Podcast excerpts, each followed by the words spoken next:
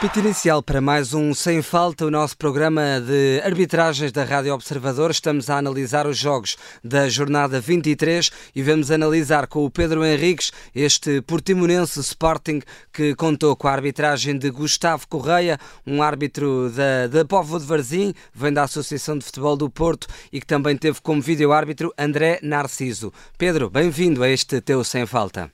Muito boa noite. Boa noite. Começamos a nossa análise ao minuto 13 com um primeiro cartão amarelo. No caso, para a equipa do Portimonense, foi a equipe Pedrão quem viu este cartão amarelo. Quanto à tua primeira análise, o que dizer? Boa decisão. O Pedrão, junto à linha lateral, na disputa de bola com o Santos, falha a interseção da mesma e com o seu pé esquerdo pisa claramente o peito do pé um, de Nuno Santos, também no seu pé esquerdo, e portanto esta entrada negligente acaba por ser penalizada de forma correta com o primeiro cartão amarelo do jogo. Esta primeira análise, este minuto 13, analisado aqui pelo Pedro Henriques. Entretanto, avançamos para o minuto 17. Há aqui dois pedidos de penalti. Primeiro por parte de Pedrão e depois de Relvas. Dois eh, pedidos de penalti não entendidos na equipa de arbitragem. Pedro, quanto a ti, o que dizer acerca deste, destes dois lances? Boa decisão, é um remate à queima que é feito e o Pedrão quase em cima da linha de baliza intercepta a bola com a perna direita. E depois, quando a bola vem para a frente, é o próprio jogador um, número 8, o Maurício, que ao tentar aliviar acaba por pontapear a bola e ela vai bater na barriga e no braço esquerdo do seu colega Relvas e o Relvas realmente leva com a bola no braço, o braço está ao longo do corpo, mas leva também de um pontapé de muito perto, a chamada bola inesperada, também rematada por o seu uhum. próprio colega, e portanto também legal. Resumindo e concluindo, em um dos momentos, nem Pedrão nem Relvas cometeram infração para pontapé de penalti boa decisão da equipa de arbitragem. A equipa chefiada por Gustavo Correia com esta dupla decisão correta após pedidos de pontapé de penalti para a equipa do Sporting. Entretanto, minuto 33, é a vez da equipa leonina ver o primeiro cartão amarelo do jogo para o capitão Coates. Quanto esta decisão da equipa de arbitragem, foi correta no teu entender? Sim, correta a decisão. O Maurício, que é o jogador que sofre a falta, estava numa zona muito perigosa, já na, meia-lua, portanto a 20 metros uh, uh, praticamente da linha de baliza e, portanto, uma, e na zona mesmo frontal, ao tentar passar pelo Coates, o Coates estica a perna direita, mais concretamente o joelho, mas curiosamente na rotação é com a parte da perna esquerda que acaba por tocar e derrubar Maurício. Por cortar esta jogada de perigo, o cartão amarelo foi bem mostrado. Entretanto, do minuto 33 passamos ao minuto 35, volvidos esses dois minutos, há novo amarelo para o Sporting, agora para Jogaio. Quanto a esta decisão, Pedro, qual a tua análise? Também correta, é sobre o SEC. O, o, o Jogaio reclama porque ao, ao lançar-se digamos, a pés juntos, diz que não tocou no jogador adversário e realmente não é com os pés que ele toca, é no momento descendente com o seu braço que acaba por tocar no pé e na perna do jogador do, do Portimonense. E ao tocá-lo derruba-o. Portanto, o toque em si eh, não é nada de especial, mas é o suficiente para derrubar. O que acontece? Porque o cartão amarelo? Porque corta uma jogada de perigo, porque se ele não, não sofre falta, vai pelo corredor esquerdo e com o perigo de poder depois eventualmente ir para a área ou centrar a bola. É por isso que o cartão amarelo é bem mostrado. Entretanto, chegamos ao minuto 39 e é um dos lances capitais desta partida. Numa primeira fase, o árbitro apita uma falta, Gustavo Correia, dá inclusive amarelo ao, ao Atarrá, mas entretanto há uma intervenção do vídeo-árbitro, do André Narciso, e assinala-se pontapé de penalti, uh, que depois o Sporting viria a falhar. Esta intervenção primeiro do árbitro e depois do vídeo-árbitro, uh, no teu entender, Pedro, foi correta ou nem por isso? Sim, completamente correto e até se cumpriu aquilo que está no protocolo. Portanto, o árbitro vê a falta e o falta, digamos, e a falta que existe é, é um lance em que o Atará lança-se assim de uma forma muito estranha e depois acaba até por levantar muito o pé e acaba por derrubar o Nuno Santos. Uhum. Mas qual é a infração? É feita através do seu pé esquerdo, quando vai apoiar o pé esquerdo e pisa claramente o pé direito uh, do Nuno Santos e também com o joelho esquerdo, portanto é a mesma perna obviamente, no joelho direito, ou seja, é um pisão e um toque de joelho no joelho que faz com que o Nuno Santos uh, acabe por cair. Numa primeira análise o árbitro assinala a falta e assinala o livre direto porque entende que é fora da área e depois o VAR ao verificar o lance, porque tem que verificar uma vez que é no limite, uh, sobretudo se havia motivo para ponto de penalti, percebe que o local da falta, e bem, não é fora, mas sim dentro da área. E nestes casos, o que é que o VAR faz? Diz, comunica ao árbitro: olha, a falta que tu marcaste não é fora, é dentro. E automaticamente o árbitro, de acordo com o protocolo, já não tem que ir ao monitor, porque Sim. se trata de uma situação factual, ser fora ou ser dentro. Se o árbitro não tem assinalado falta, vamos pôr esta hipótese, aí sim o VAR, entendendo que era falta, tinha que dizer ao árbitro: olha, não assinalaste, mas é falta e é dentro da área, penalti. E aqui é que o árbitro, porque não tinha assinado de falta, é que tinha que ir ao monitor verificar, porque já não é uma situação factual, é de interpretação. Portanto, resumindo e concluindo, bem o árbitro assinar a falta, mal no sentido de não ter verificado o local correto, o VAR ao verificar o local correto vê que é dentro, informa o árbitro e o árbitro, por ser factual, aceita. Portanto, decisão final, que é a mais importante, pontapé de penalti bem assinalado a favor do Sporting. Pontapé de penalti bem assinalado nesse teu resumo e também aqui muito bem explicado com toda esta intervenção, primeiro de Gustavo Correia e depois esse auxílio do vídeo-árbitro André Narciso, um pontapé de penalti que Pedro Gonçalves não aproveitou. Entramos agora na segunda parte, nesse segundo capítulo deste jogo, minuto 63, o Sporting pede penalti sobre a Chermiti, não se assinala, Pedro, no teu entender, o que aconteceu aqui? o Chermiti fica a pedir penalti, porque eventualmente faz o gesto de cobrar está a ser agarrado, mas o árbitro muito bem não assinalou. O que até devia ter assinalado era falta atacante. Porquê? Porque é o Chermiti que com o seu braço esquerdo envolve completamente o adversário e agarra na camisola por trás. Portanto, é aquela situação típica em que, é que eu tenho alguém nas minhas costas e sou eu que estou a agarrar o jogador que está nas minhas costas. E depois há uma imagem por trás da, linha, da, da, baliza que é fantástica nesse aspecto, que se vê mesmo o braço, o braço comprido de Chermiti a envolver uhum. o corpo e a agarrar e a puxar a camisola. Portanto, mais importante é que não há falta sobre Chermiti e, portanto, não havia motivo para ponto de penalti. Uma decisão correta por parte da equipa de arbitragem. Minuto 72, amarelo para Wellington Júnior. Quanto a este cartão, Pedro, o que, o que dizes? Olha, é assim, o Wellington está meio metro, um metro da linha lateral e fica no chão uh, lesionado. Sim. pedir assistência. O ideal era que essa assistência nem sequer existisse e que o jogador pudesse retirar para fora. Mas o jogador está deitado no chão, o árbitro não é médico e o que o árbitro tem que fazer é, por uma primeira fase, deixar entrar a equipa médica e numa segunda, percebendo que o jogador precisa de assistência e está a um metro da linha lateral, pedir o auxílio dos bombeiros para virem com a maca para levá-lo para fora.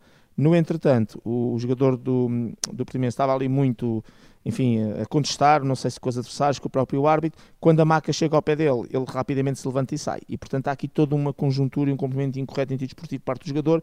Provavelmente haverá também aqui palavras de protesto em relação ao árbitro. Alguma coisa se passou, o facto é que o árbitro mexeu o cartão amarelo e eu vou aceitar porque uh, são, são coisas que nós também não conseguimos perceber. Claro, eu recordo-me perfeitamente, tu até no direto uh, foste questionado sobre esta questão do, do árbitro, disseste na altura exatamente, que o árbitro exatamente. não é médico. Exatamente, e essa é a realidade. De qualquer maneira, vou aceitar com um bom cartão amarelo, seja por algum protesto, por algum tipo de palavra, ou até pelo complemento em si, de não querer ter saído para fora e receber a licença e depois, quando vem a máquina, ter saído. Portanto, qualquer destes comportamentos poderia encaixar claramente no amarelo. Deixem-me só terminar dizendo que uh, nós não temos acesso ao relatório dos árbitros, havemos ter lá para quinta ou sexta-feira, que é normalmente uma, quase uma semana depois que saem os relatórios e, e que nós podemos ter conhecimento. Em Espanha, esta situação já foi ultrapassada há alguns anos. Daqui, se fosse o jogo agora, daqui a uma horinha já tínhamos acesso e já sabíamos o que é que o árbitro tinha escrito relativamente a este cartão amarelo. Pois. Esperemos que Portugal um dia destes imite esta situação. Mais, mais célere, exatamente.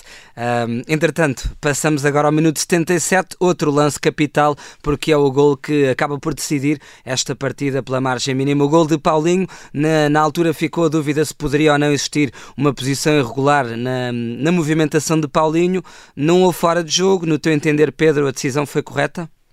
Sim, decisão correta por parte da equipa de arbitragem. Dizer o quê? Que no momento da assistência ou do cruzamento de pote, o Paulinho está a ser colocado em jogo pelo Pedrão e está a ser colocado em jogo por 23 centímetros, uh, portanto, gol legal.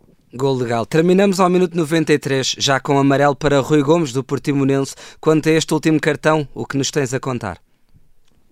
É sobre Trincão, ele vai a fazer ali uma, uma fuga embora na zona de meio campo e um bocadinho na zona de, uh, correr na direção da linha lateral. O, Rodrigo, o Rui Gomes entra em take deslizante e acaba por uh, acertar claramente e derrubar o trincão. É entrada em si que é negligente, no entanto, pelo local da falta e por isso, muito bem no que diz respeito ao cartão amarelo. Uhum.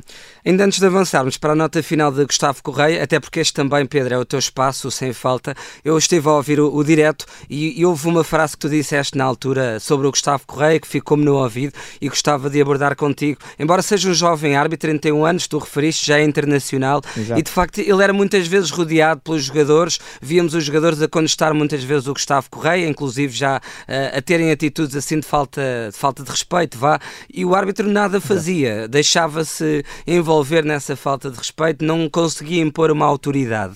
Uh, de facto, a arbitragem portuguesa está a passar um bocadinho por aqui, Pedro. Falta autoridade dos árbitros para com os jogadores? E a questão não é mostrar amarelos. Uh, tu na altura até disseste que ficaste incomodado ao ver as imagens. Fiquei, fiquei, fiquei incomodado porque aqui a questão não é mostrar amarelos. É que tu tens o jogador a, reclamar e a gritar aos teus, aos teus ouvidos ali em cima de ti e tu não fazes absolutamente nada. E, não, e o fazer nada não é gritar nem ir para cima do jogador.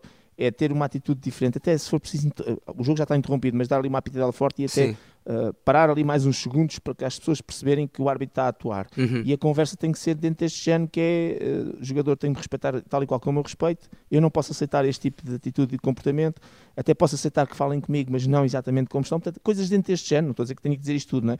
mas coisas dentro deste género e explicar a ele claramente um, obviamente que é ele que manda, que é ele que decide e que não vai aceitar aquele tipo de complemento. Uma coisa é falar, outra coisa é aquilo que se vê que é os, os jogadores em cima e a rodear. Tivemos mais que uma situação, Exato. dois e três jogadores a vir protestar. Explicar claramente que, que, nem o capitão o pode fazer. O capitão, a única coisa que pode fazer é, no plano teórico, é vir ter com o árbitro e solicitar o motivo e a razão pelo qual eventualmente o árbitro assinou uma determinada falta. Agora, eu acho bem que o árbitro fale com, com os jogadores, com todos os jogadores, portanto, não se chega a esse limite mas pôr ali um, um, um, travão. E se de porventura isto não resultar, aí sim, uh, de alguma maneira abrir os olhos, uh, criar autoridade, ir no bom sentido da palavra para cima do jogador, para, para lhe fazer exatamente entender e explicar quem manda, só relembrar como a Colina fazia muitas vezes Exatamente, é um bom exemplo. É, claro. Ou seja, é, é, tentar jogar com estes, do, com estes dados todos numa perspectiva e tentativa de fazer com que isto não aconteça no jogo.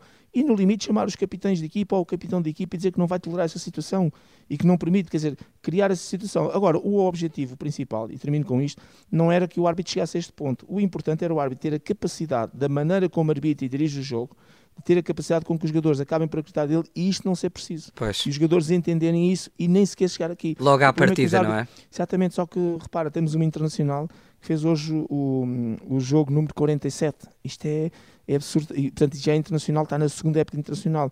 Portanto, eu não tenho aqui o dado concreto, mas faz o jogo 47. Esta época já apitou 11 jogos, quer dizer que quando recebeu os insígnias, vai lá há um ano, teria aí 20 jogos ou coisa assim do género. Portanto, isto não pode acontecer. E, portanto, ou seja, tu primeiro tens de fazer 50, 60, 70 jogos Exato. do Benfica, do Porto Soares, e depois então chegar a este patamar de seres eventualmente nacional. E é um problema estrutural que este Conselho de Arbitragem que vai acabar para o ano do mandato uh, não conseguiu resolver. Pronto, é, era um bocadinho por aí. Pronto, uh, dito isto, Pedro, agora sim, a nota final ao Gustavo Correia neste Portimonense 0 Sporting 1, que nota dás tu ao árbitro de 31 anos? Vou-me focar naquilo que aconteceu neste jogo, 25 faltas, muito baixo, ainda bem, em relação à Liga e às próprias médias que, que o Gustavo tem, tem uma média de 35, 6 cartões amarelos, bateu naquilo que é a média dele, entre 6 e 7, até conseguiu um tempo útil bastante engraçado de 54 minutos, mais 2 minutos do que o normal que ele consegue em termos de média, um, mas de qualquer maneira, uh, nota positiva, nota 7, porque no essencial ele esteve bem, foi ajudado por levar naquele lance que era dentro e não fora, uh, acertou nas decisões da área, disciplinamente acabou por controlar o jogo, não há aqui erros graves e por isso hoje tenho que dar exatamente essa nota e dou com todo o gosto, quando os árbitros naturalmente assim o merecem. O jogo correu bem, mas esta, este tique de, de, de, não capacidade de controle destes ajuntamentos e dos protestos, uhum. hoje não saiu mal, mesmo assim, mas num jogo mais duro e mais difícil pode sair. E portanto é algo a rever e a corrigir. De qualquer maneira, nota positiva, nota 7. Nota 7, dada pelo nosso áudio-árbitro Pedro Henriques, aqui na Rádio Observador, e neste espaço sem falta que chega agora ao fim, com a nota dada à equipa chefiada por Gustavo Correia no jogo entre Portimonense e Sporting com vitória leonina por um 0. Pedro, uma vez mais, obrigado. Até breve. Obrigado, boa noite. Boa noite.